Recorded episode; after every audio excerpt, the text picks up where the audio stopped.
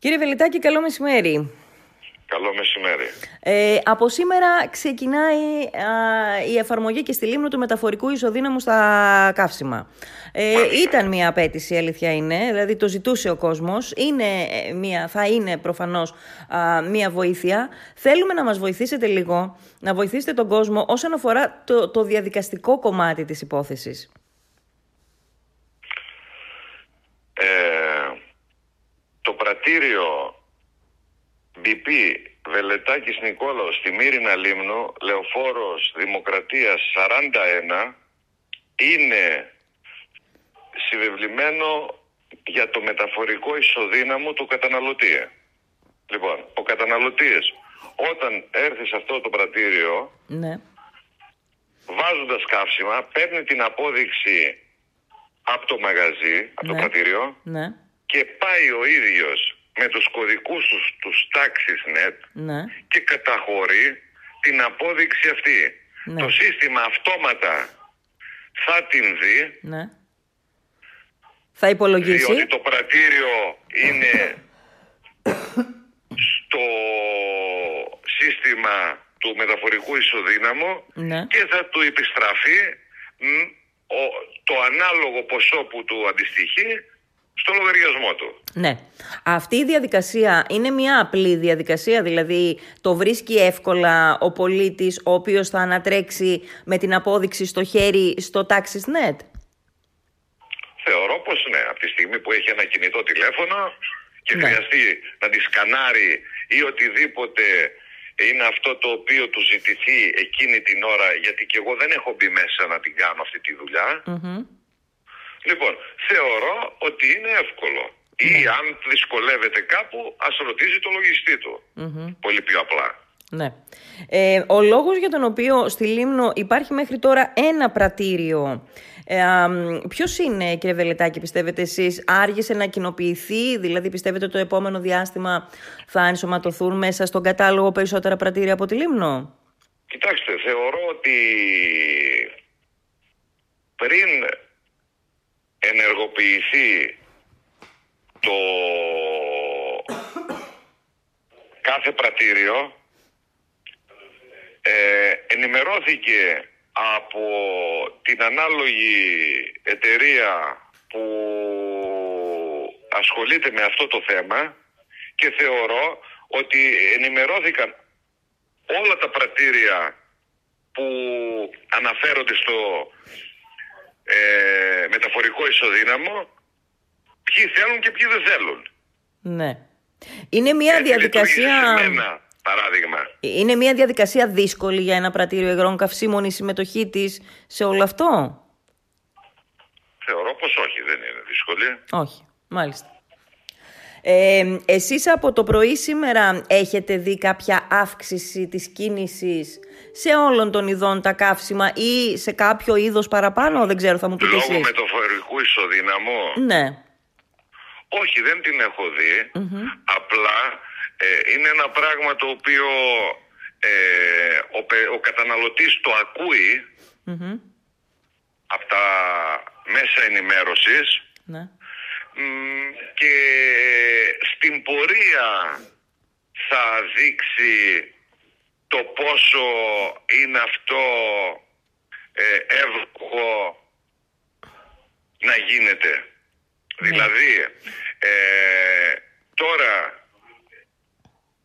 αν αύριο αν αυξηθεί η κατανάλωση του πρατηρίου ε, για λόγο ότι το μεταφορικό ισοδύναμο το έχουμε ας πούμε ε,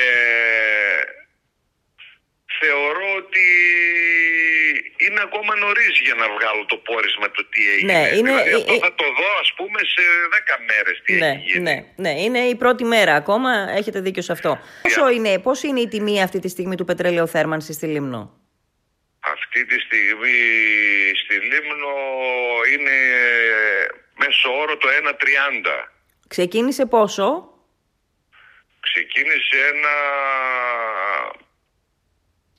50, ένα 50. ένα 55. Ναι. Έχει παρατηρηθεί λοιπόν αύξηση το τελευταίο διάστημα λόγω της πτώσης της ε, τιμής; Κοιτάξτε να δείτε. η, η κατανάλωση παίζει από δύο παράγοντες. Έναν παράγον είναι η τιμή και ο άλλος ο καιρός. ο δεύτερος παράγον είναι οι κυρικές συνθήκες. Όταν αυτά και τα δυο μαζί παντρευτούν, θα δούμε τότε την κατανάλωση να αυξάνεται. Ναι. Δεν, δεν έχει έχουμε μια καλή τιμή ναι. κατά κάποιο τρόπο αυτή τη στιγμή όσο μπορούμε να την πούμε καλή. Ναι.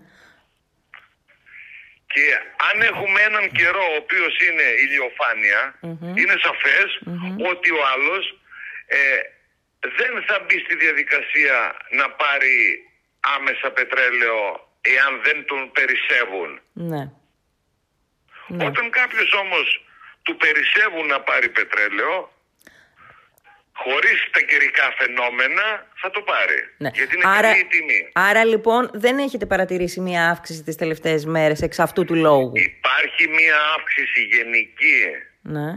ε, μικρή, ναι.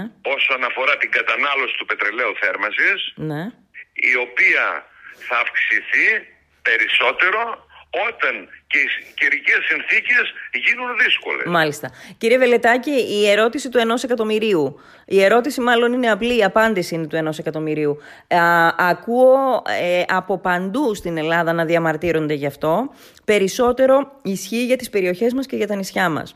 Γιατί όταν έχουμε αύξηση στις διεθνείς τιμές των καυσίμων, η αύξηση αυτή αποτυπώνεται άμεσα την επόμενη μέρα, για να μην πω την επόμενη στιγμή στην Αντλία, ενώ όταν έχουμε μείωση στις διεθνές, στις διεθνείς τιμές, αυτή η μείωση δεν περνάει αμέσως στην Αντλία.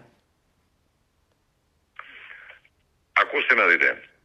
Ε, αυτή τη στιγμή υπάρχει για τα πρατήρια καυσίμων ένα πλαφόν. Ναι.